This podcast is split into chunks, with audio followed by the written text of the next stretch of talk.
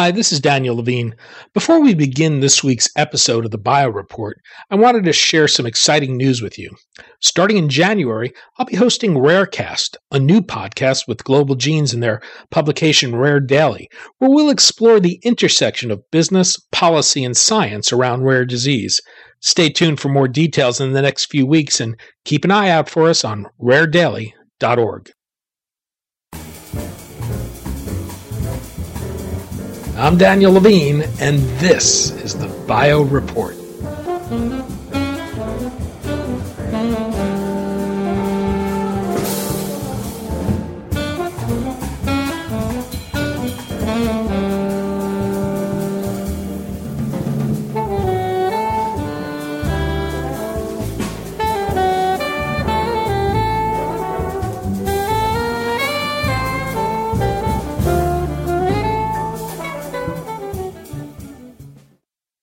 Last month of the Cystic Fibrosis Foundation's $3.3 billion sale of royalty rights to Kalydeco and other Vertex Pharmaceuticals drugs it helped fund served as a bold statement to the growing prominence and power of venture philanthropy.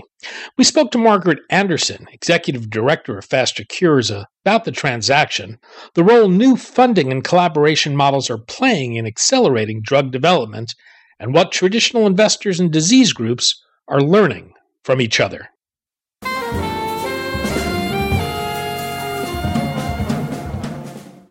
Margaret, thanks for joining us.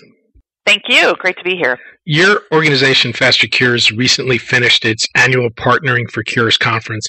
We're going to talk about new collaboration models and how they're accelerating the movement from discovery to market. But let's start with the funding environment today. It's been an unusual time for life sciences funding. We seem to be firing on all engines right now. There's big money going into venture funds. The IPO market has been setting new records, and big pharma has been increasingly relying on external sources of R&D and pumping funding into universities and small startups.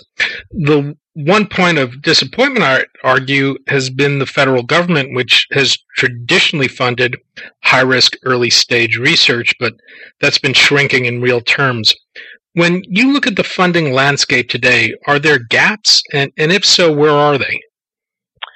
Absolutely, there are gaps, and I think you pointed out appropriately the the federal funding, you know, significant gap that I think is sending kind of shockwaves in a in a way throughout the entire biomedical research system, particularly in the academic sphere. I think the academic community, you know, doesn't really have uh, a you know, a fully formed plan B in terms of what to do about that funding gap. There's lots of interesting, I think, collaborations that are starting to um, really take root between industry and academia.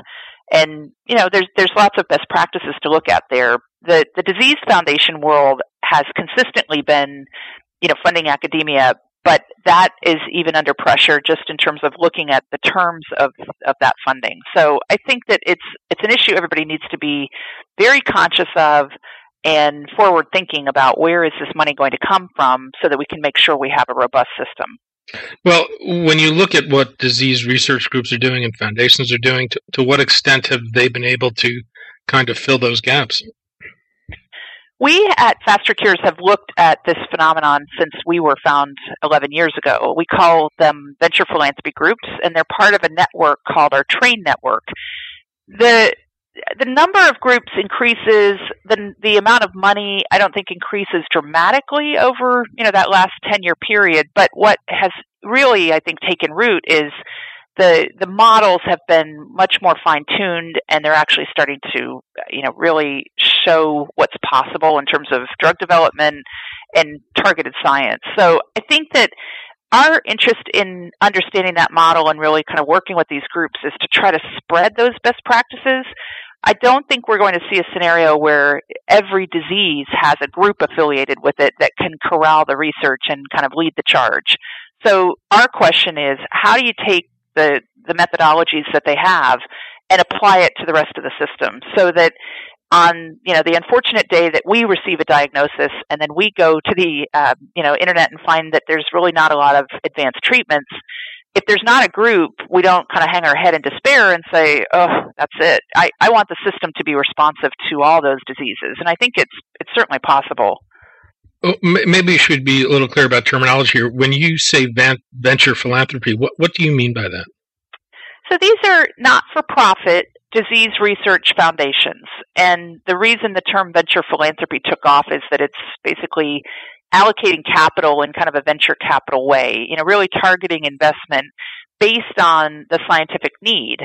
So depending on a particular disease, they could have, you know, these groups could have very uh, divergent philosophies about where they're putting their money and kind of, you know, where are they on the continuum.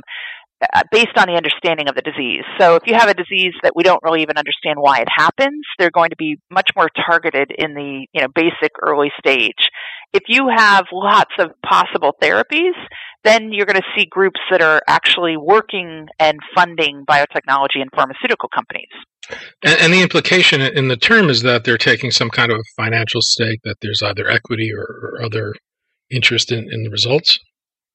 So there is no one size fits all for any of these disease research foundations. So there are groups that do that and there are, you know, groups that don't do it. It's all based on their, you know, individual organizational philosophy and really what are they trying to achieve and, um, you know, where are they in the continuum?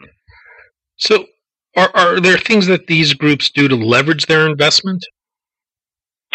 Absolutely. I mean, I, I think importantly, we need to be looking at it from the other side, which is how can the groups that receive that funding leverage that investment? And that's something that we're working on trying to um, help the university community understand. It's not just receiving a check from a disease research foundation, it's the possibility of being part of a you know sort of a networked approach to solving a problem that can be beneficial both to the, the individual investigators within an institution. It could be really helpful to a technology transfer office in terms of, um, you know, potential for licensing and relationships that these foundations have.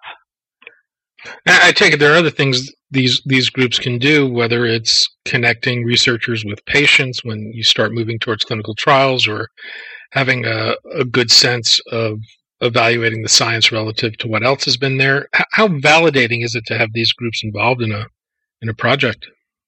It's incredibly validating, and what we have seen is that some of the investor community has started to look at the, the venture philanthropy groups as you know sort of the good housekeeping seal of approval so if a if a group is involved with an institution or a scientist or a company then you know, it's showing they've done their due diligence. These groups have in, impeccable, um, you know, a, a, process that they've all established for their own peer review. So this is not just blindly disseminating funds; it's very targeted, directed uh, investments.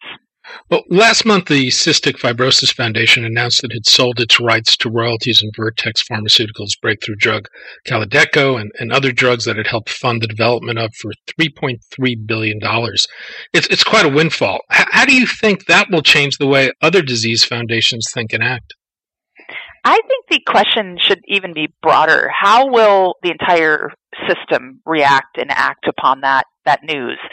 So first of all, from the, the standpoint of cystic fibrosis research, that that financial payout is game changing. I mean, the, the research itself, the drug is transformative to those people who are impacted, you know, that, that fit the profile to be able to be helped by that drug. But it now allows the Cystic Fibrosis Foundation and the research community and the patient community there to, to create a game plan for, um, you know, a, a potential for a cure. So I think that the entire system has looked at that news and said, you know, that's amazing. How did they do that? And then you go back to looking at the entire model and saying they did it because they had the patients involved, they had families involved, they had scientists involved, they had companies, they had academia, they had government.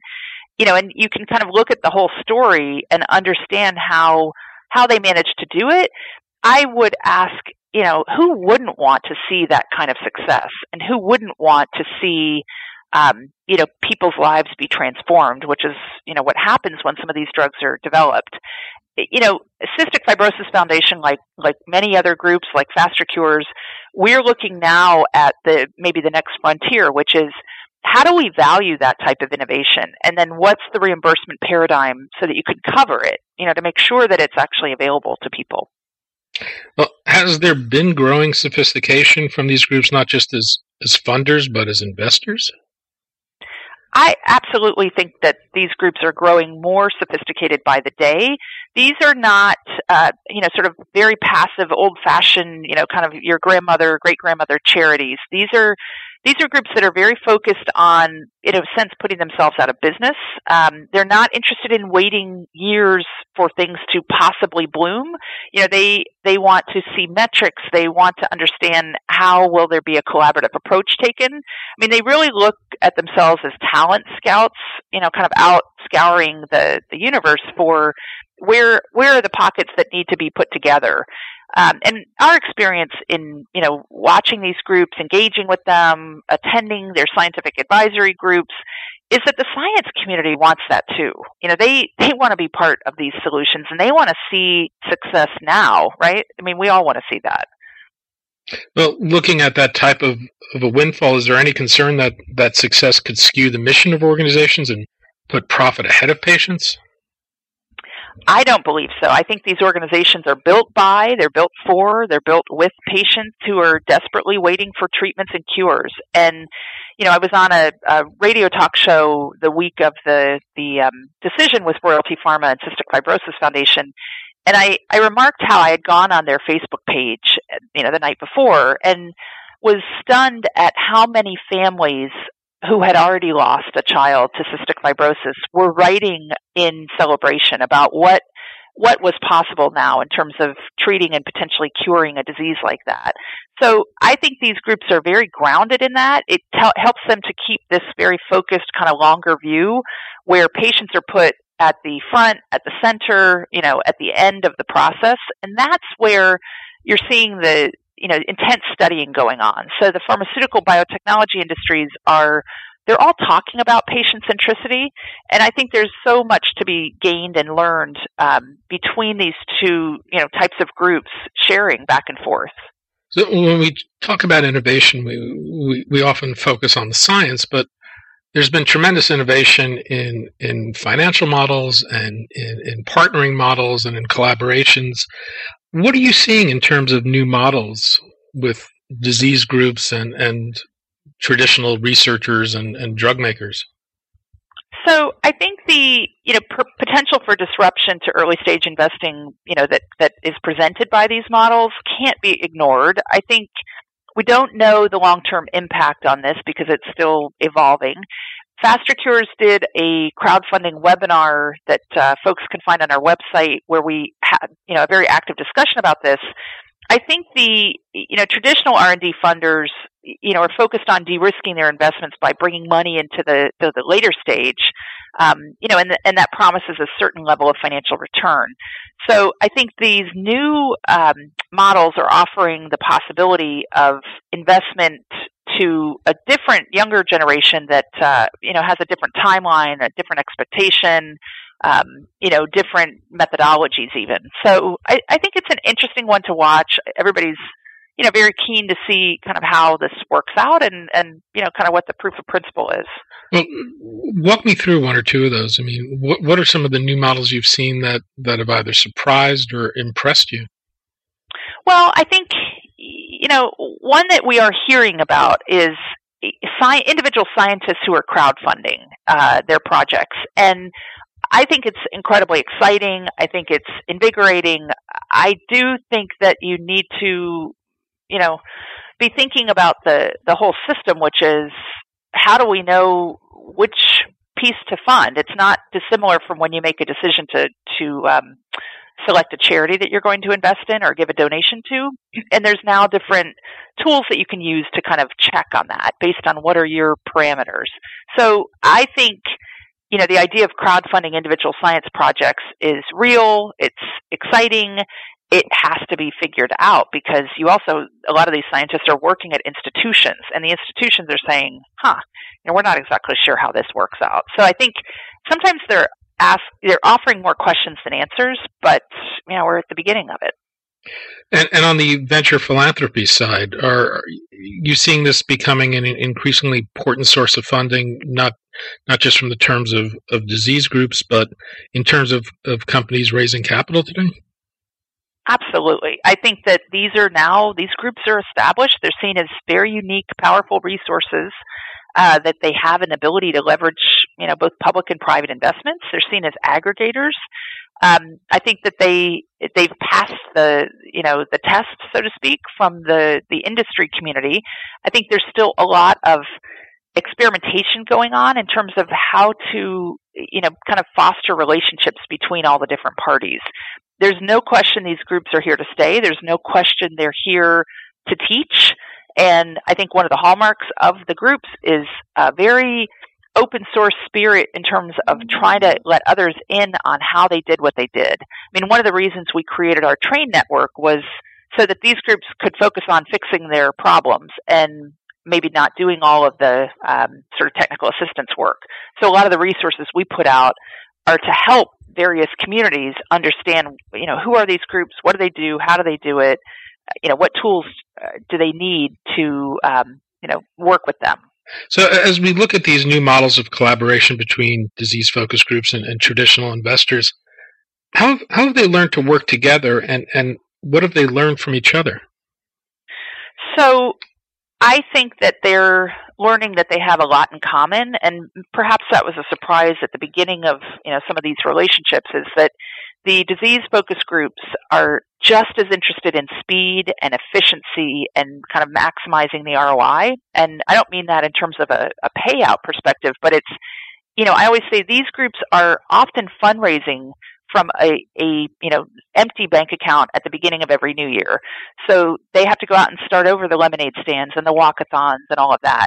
So they're very thoughtful about where they're putting that money, and that's obviously very attractive to the investor community because you know they want the same thing, which is they want success and they want you know kind of good value for money. Margaret Anderson, Executive Director of Faster Cures. Margaret, thanks for your time today. Thank you so much.